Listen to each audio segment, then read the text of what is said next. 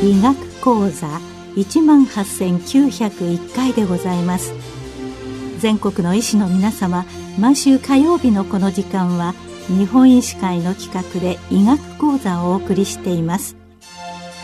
今日は肺がん外科治療の新たな展開と題し、北里大学呼吸器外科学主任教授佐藤幸俊さんにお話しいただきます。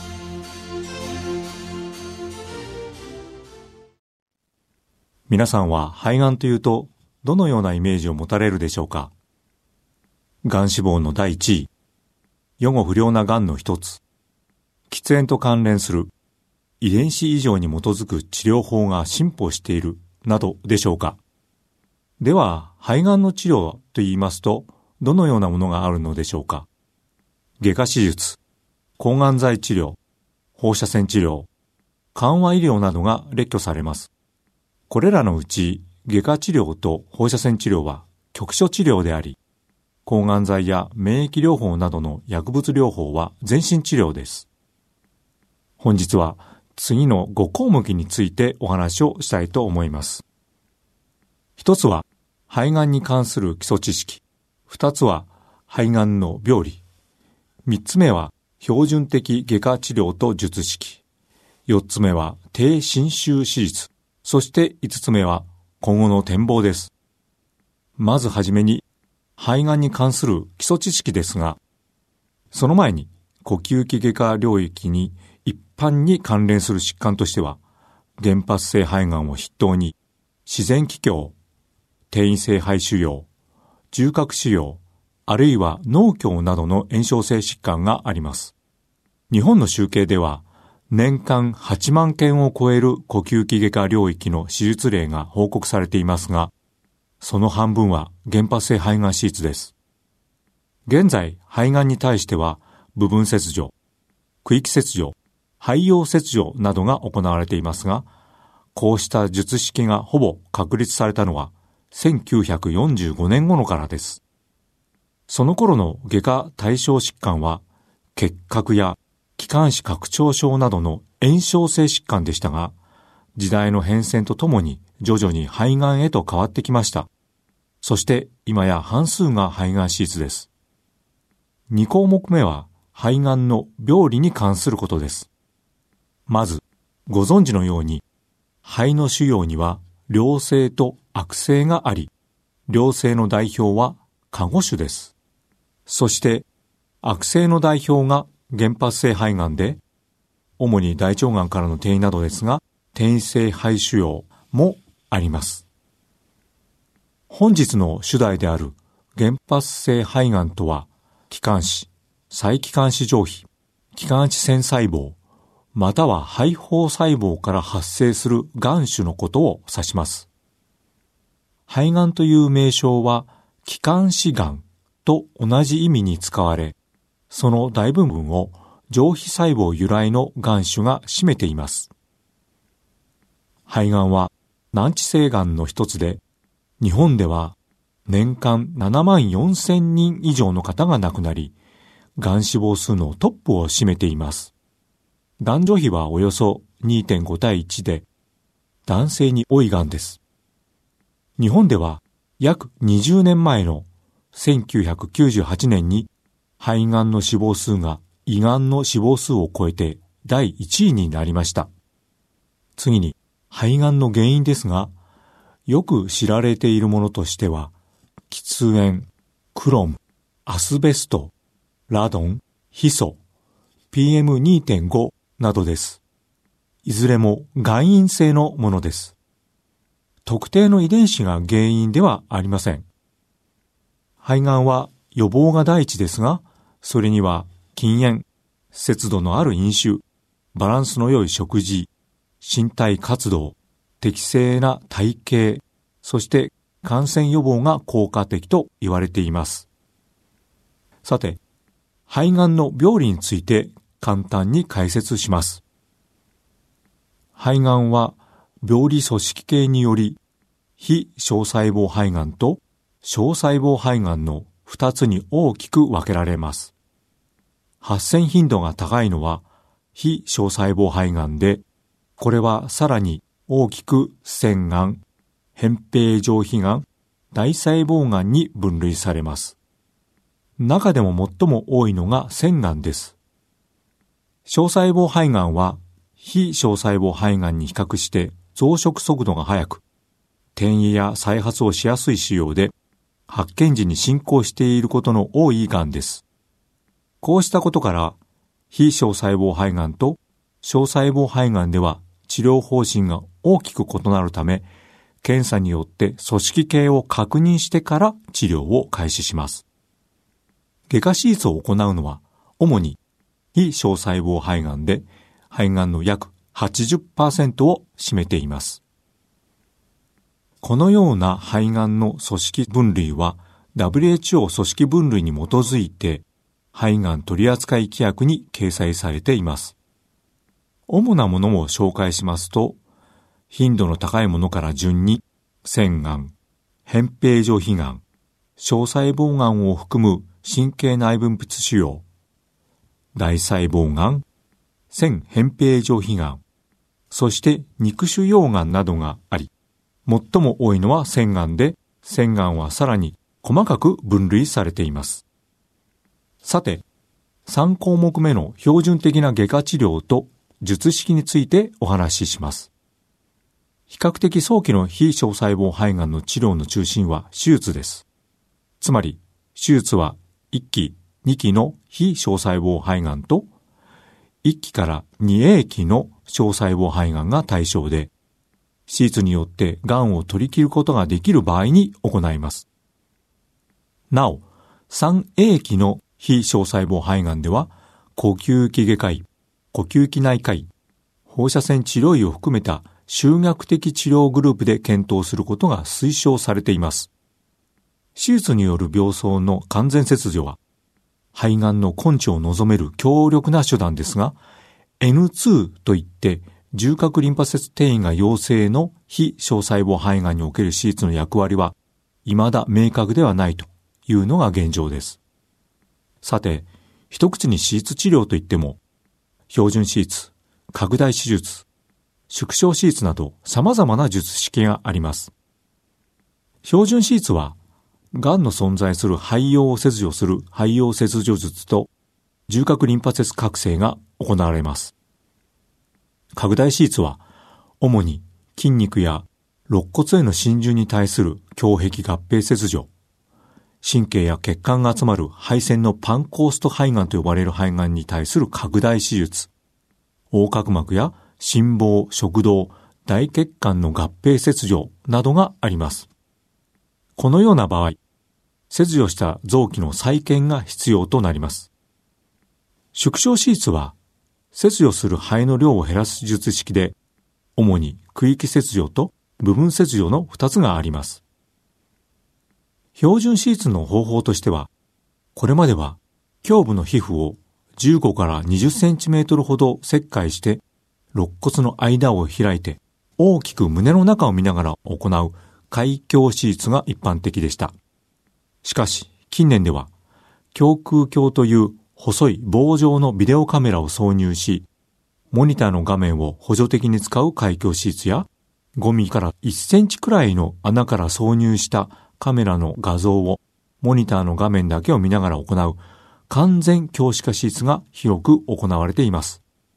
それぞれに長所と短所があり、具体的な手術の手順は病院によって異なることもあります。この術式は1期から2期の非小細胞肺がんに対する標準的な手術方法です。例えば、右肺の上葉に存在する1期の肺がんに対しては、右肺上葉切除術と縦隔リンパ節覚醒が行われます。標準術式に対して縮小手術とは、肺をできるだけ多く残すことで呼吸機能を温存することを目的として、肺葉の一部分のみを切除する手術です。非小細胞肺がんのごく早期のものか、1期でも肺の機能などに問題があり、肺葉切除ができない場合の手術です。ご存知のように、肺の分かれ方は、左が上葉と下葉の2葉、右は上、中、下の3葉に分かれています。標準手術ではこの葉単位で切除します。この葉はさらに区域という単位に分けられています。そして縮小手術にはがんが存在する区域のみを切除する区域切除と、区域の中でもがんが存在する部分のみを切除する部分切除があります。このうち特に区域切除に再び注目が集まったのは、日本において近年検査体制が確立し、CT 検診や他の病気の精査中に小型でごく早期の肺がんが見つかることが多くなったためです。早期の肺がんに対して区域切除を行うことで、葉切除より呼吸機能の低下を大幅に防ぐことができる可能性があります。それは患者さんの肺機能や切除部位、つまりがんがどの肺葉に存在するかによります。一方、同じ縮小手術でも部分切除の場合は、手術の負担も呼吸機能の低下も大幅に軽減されます。しかし、後に触れるように、この部分切除を適用できる患者さんは限られていますので、注意が必要です。現在、肺がん診療ガイドラインでは、臨床病気1液、最大腫瘍径2センチメートル以下の非小細胞肺がんに対する縮小手術、これは区域切除または分母切除ですが、行うことを弱く推奨するとされています。では、実際に手術を受けた患者さんの予後はどうでしょうか。日本では、日本肺がん学会、日本呼吸器外科学会、日本呼吸器学会、日本呼吸器内視鏡学会が協力して、全国肺がん登録合同委員会を設置し、呼吸器外科専門医合同委員会認定修練施設において原発性肺がんに対する治療目的で行った手術を登録し解析しています。そして、1液では5年生存率が 90% を超えるというデータが示されています。ところが、がんの大きさが3センチメートルを超えると、5年生存率が 70% を下回るという結果であり、病気の進み具合が外科治療効果に密接に関係していることがわかります。次、第4項目目の低侵襲性手術の話に移ります。一般に手術という治療は、受ける患者さんの状態としては最も大きな侵襲を伴う治療の一つです。画期的な治療法が開発され、手術が今までよりもずっと侵襲を小さくする、すなわち低侵襲に行われるようになったのをご存知でしょうか。それが内視鏡外科手術です。肺がんに対する内視鏡、すなわち胸腔鏡手術は2000年に保険適用となり、急速に普及しました。近年普及している胸腔鏡下手術、これをバッツと言いますが、これは1センチメートルくらいの傷を複数つけ、そこから胸腔鏡というカメラを体内に入れ、モニターを見ながら手術します。これは胸壁への侵襲が小さいため、術直後の疼痛が少なく、回復が早いといった特徴があります。さらに、術者のみならず、助手、看護師、麻酔科医など、同一のモニター画面を見ますので、情報の共有が可能です。さて、最後に今後の外科手術の展望についてですが、手術機械や方法の進歩、薬物療法との組み合わせ、そして手術を受ける患者さんの状態の3つについて考えたいと思います。まず、はじめに手術機材の進歩ですが、先ほど低侵襲性肺がん手術として、胸腔鏡、バッツ手術についてお話ししました。この手術は最新の肺がん診療ガイドライン上ではグレード C1 となっていますが、実際の臨床においては広く普及してきています。これまでの開胸手術と比較した多くの後ろ向き研究で、バッツは低侵襲であり、手術期成績において優れていることが報告されてきました。さらに近年ではダヴィンチという機械を用いたロボット支援手術が新たな手術主義として注目され、通常の胸腔鏡手術の欠点を補うことが期待されています。バッツとロボット支援手術の比較では、両方とも安全面と有用面に関してほぼ同等であり、操作性やラーニングカーブでロボット支援手術が勝るとの報告もなされています。しかしながら、ロボット支援手術の高い費用と長い手術時間には懸念が残っています。ロボット支援手術は未だ初期段階ですが、2018年4月より肺がんに対するロボット支援手術の保険適用が認められ、今後次第に浸透していく中で、手術期成績の向上が期待されます。次に、手術方法ですが、近年広まりつつあるのが単孔式胸腔鏡手術といって、胸に開けた一つだけの小さい傷から、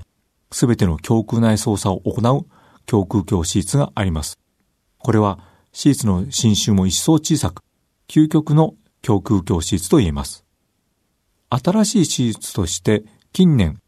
著しく発達し、特に中国、台湾、香港、シンガポールなどアジア諸国で盛んに行われるようになり、現在ではヨーロッパ諸国にまで広がってきています。単孔式手術は高度な技術と独自の手術機材を必要とし、また完成された手術とは言えませんが、ロボット支援手術と融合した主義として発展していく可能性があります。第2に、薬物療法と手術の組み合わせ治療について少しお話しします。一般に縦隔リンパ節転移を伴った肺がんの予後は決して良いものではありません。このような肺がんのうち、外科的に切除が可能な縦隔リンパ節転移を伴うもの、すなわち N2 非小細胞肺がんに対して導入療法後手術を行う場合があります。このような進行した肺がんに対して薬物療法と手術を組み合わせる治療方法についても急速な進歩が見られ、薬物の投与時期や期間、薬剤への選択などについて、そして免疫チェックポイント阻害薬をどう組み合わせていくかなど、今後のさらなる検討が必要ですが、効果が期待されます。第3に、手術を受ける患者さんの全身状態に関するお話です。現在日本では、年間4万件を超える肺がん手術が行われていますが、術後30日以内の死亡率は 0.3% くらいと、米国の 2% などに比べ、国際的に見ても極めて安全性の高い手術が行われています。肺がん患者さんの高齢化が進んでいるというお話をしましたが、高齢の方は様々な併存疾患を持っている場合が多く、高血圧はもとより、肺気腫、糖尿病、循環器系疾患など、これらのリスク評価や管理を求められます。本日のお話をまとめます。肺がんの外科手術における機械や技術はどんどん進歩しています。もちろん肺がんにかからないことが第一ですが、いくら医療技術が進歩していても、重要なのは肺がんの早期発見、早期治療です。そして現在遺伝子異常や様々なビッグデータから疾患の発症リスクが分かってきています。したがって肺がんに限らずそのようなリスクを減らすこと、健康で元気に活躍することが基本ではないでしょうか。今日は肺がん外科治療の新たな展開と題し、北里大学呼吸器外科学主任教授、佐藤幸俊さんにお話しいただきました。